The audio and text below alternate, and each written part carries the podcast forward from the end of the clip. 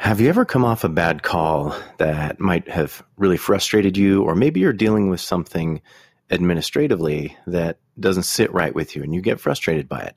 And you get a, you get back on the truck or you get back to the station and you use that sacred space to debrief and express your feelings and frustration to your crew only to hear someone on your crew say something like, "Well, it could have been worse," or "We're just lucky to have jobs, guys." When people respond to your vulnerability and willingness to express frustration in this way, they're ultimately diminishing your feelings or trying to ignore them altogether. There are more examples of this type of response and behavior, but I recently discovered that there's an official term for it toxic positivity. In today's episode, I'll share what I've learned about what toxic positivity is, help give you some ways to identify it, and I'll provide you with some strategies that we can use so that we aren't the ones purveying this type of dismissive and rude behavior.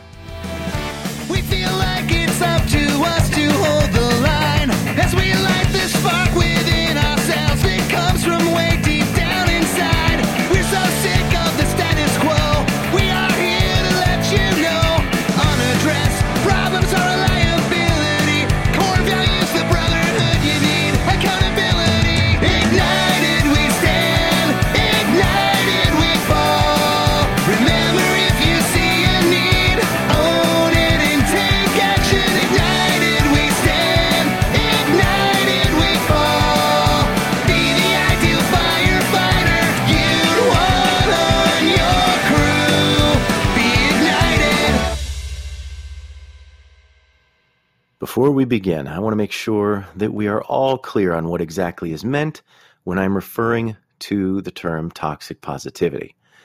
Samara Quintero, licensed marriage and family counselor, and Dr. Jamie Long, licensed clinical psychologist, define toxic positivity as the excessive and ineffective overgeneralization of a happy, optimistic state across all situations.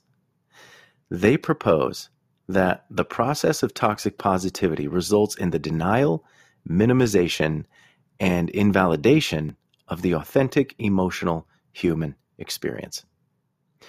When we repress our emotions, the psychological toll manifests in typically negative ways, whether it be outbursts at our uh, within our homes, at our families, abuse of drugs and alcohol, depression, all of those things that kind of go hand in hand. Uh, as firefighters, we aren't the best at being willing to recognize or express our emotions because our egos typically force us to ignore them uh, due to being the ones who are, quote, supposed to be the strong ones, right? Or at least look like we're being the strong ones. I would argue that being able to recognize our emotions and use them as tools to identify what our next appropriate actions should be is what makes us strong. For example, if we find ourselves frustrated about a call, whether it be due to the rude nature of the patient or something going wrong with a treatment we performed, we need to be able to A, acknowledge our feeling of frustration, and B, process that feeling so that it doesn't cause us or someone else harm down the road. Ignoring our feelings or you've probably heard this, right? Burying them deep, deep down under gallons of alcohol, coffee, and dying dreams isn't the way to go. And there's no badge of honor for living like that. I know that some of us laugh and joke about that, but in all actuality, if that's truly what's happening, that is weakness. It takes strength to walk through the fire, to deal with your emotions, to face the things that are challenging you rather than covering them up or burying them under gallons and gallons of alcohol and coffee, right? Mark Manson, the author of The Subtle Art of Not Giving an F, a counterintuitive approach to living a good life, says everything worthwhile in life is won through surmounting the associated negative experience. Any attempt to escape the negative, to avoid it, or quash it or silence it only backfires. The avoidance of suffering is a form of suffering. The avoidance of struggle is a struggle. The denial of failure is a failure. and hiding what is shameful is itself a form of shame. In essence, when we try to ignore the negative, we're only compounding it. It's a lot like ignoring a fire. What happens when we ignore a fire? It grows, right? It gets out of control. And it creates much more damage than it would have had we knocked it out when it was a lot smaller. So, how do we recognize toxic positivity when it's happening? Here are some things to look at according to Quintero and Dr. Long. They list seven things, and these are just some of the things that they've been able to specifically pick out. And I thought they were very insightful. I actually have another little list that I'm going to share with you later on, but this list was very insightful, I thought. So, number one, hiding or masking your true feelings. Number two, trying to, quote, just get on with it by stuffing or dismissing your emotions. Number three, feeling guilty for feeling what you're feeling. It's kind of a meta sentence, right? Number four, minimizing other people's experience with feel good quotes or statements. Number five, trying to give someone perspective, ergo, well, it could be worse, right? Kind of like I mentioned earlier. Doing that instead of validating and actually listening to what people are saying. Number six, shaming or chastising others for expressing frustration or anything other than positivity. And number seven, brushing off things that are bothering you with an it is what it is attitude. One of my most despised sayings that I hear all the time is, it is what it is. This expression is often used to characterize a frustrating situation that someone believes can't be changed and must be accepted. And to me, it's the slogan of the status quo, and it makes my skin crawl.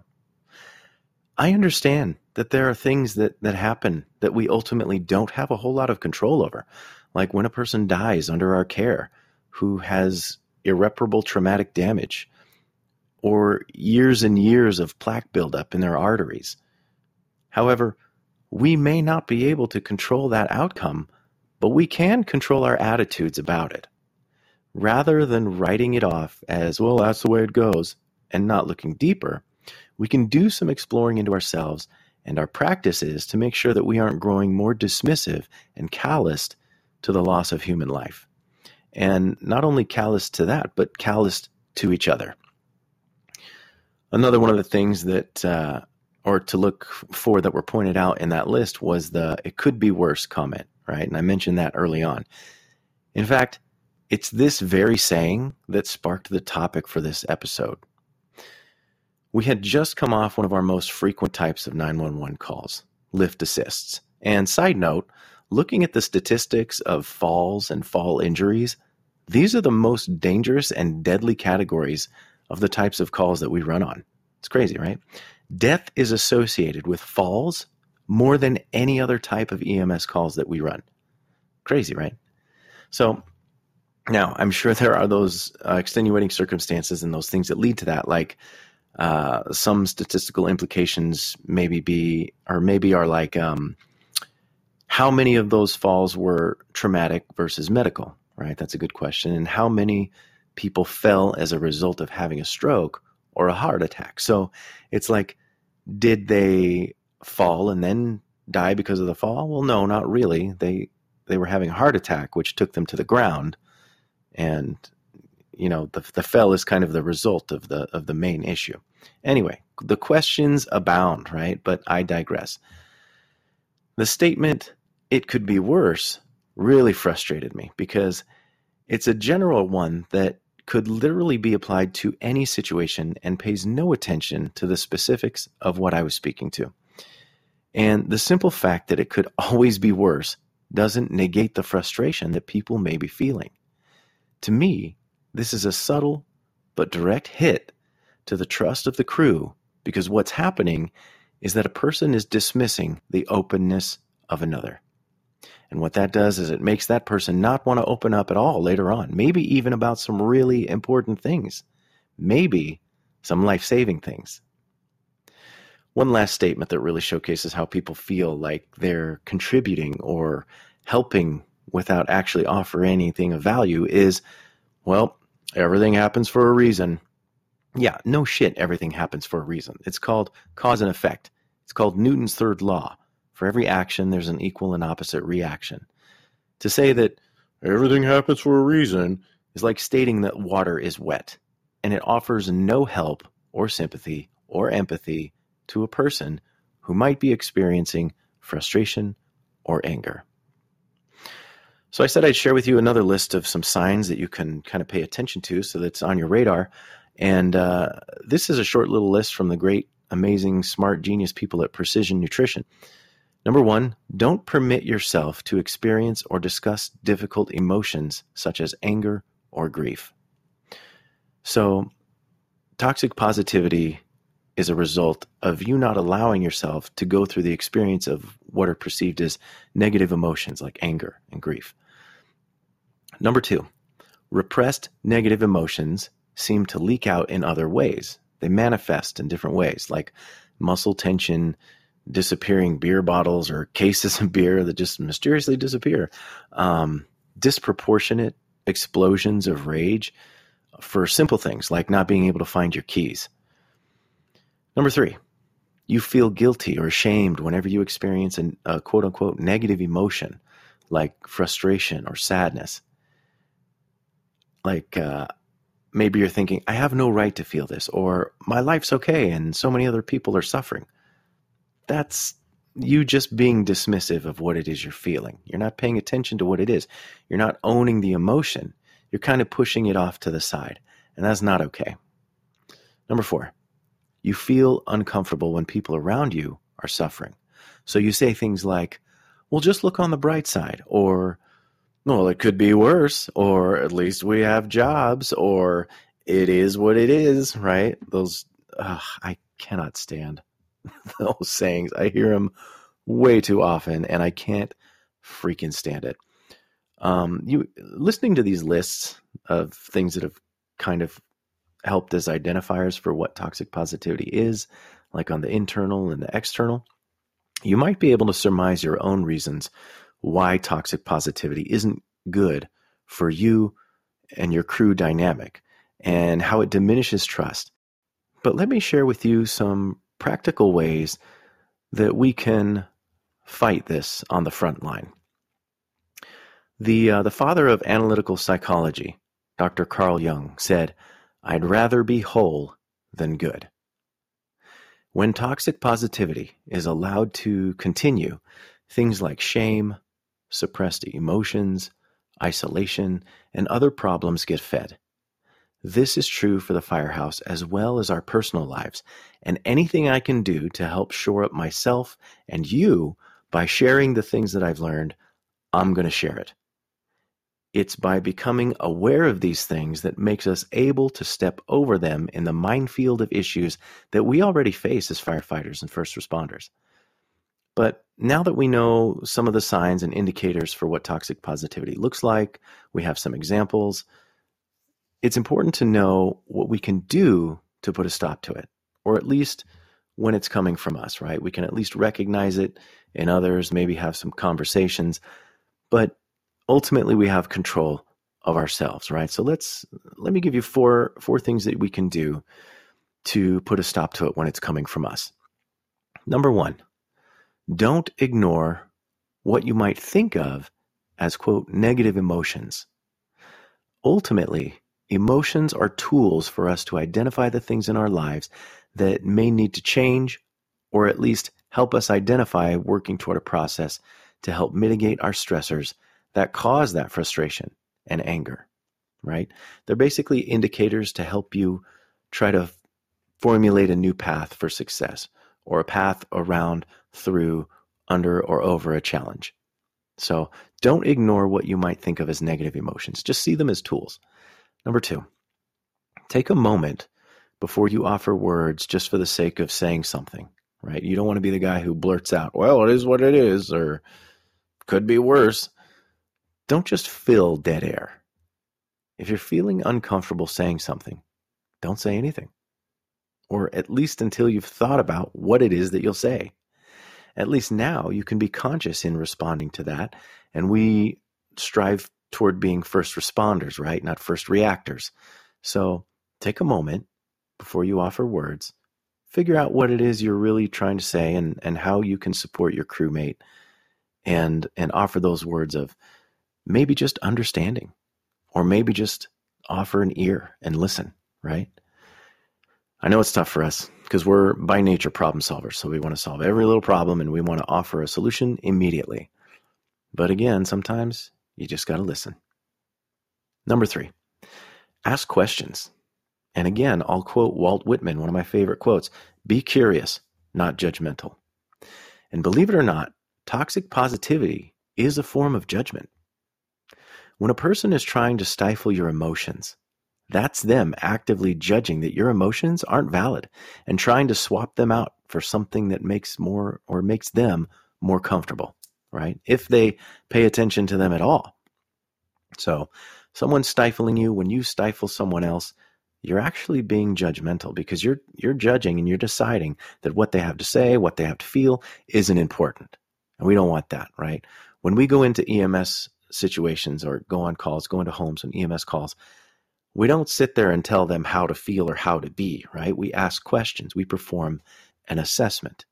And it's only by asking those questions can we formulate a proper and appropriate strategy for providing them the help that they need and moving forward. So ask questions. Don't be judgmental.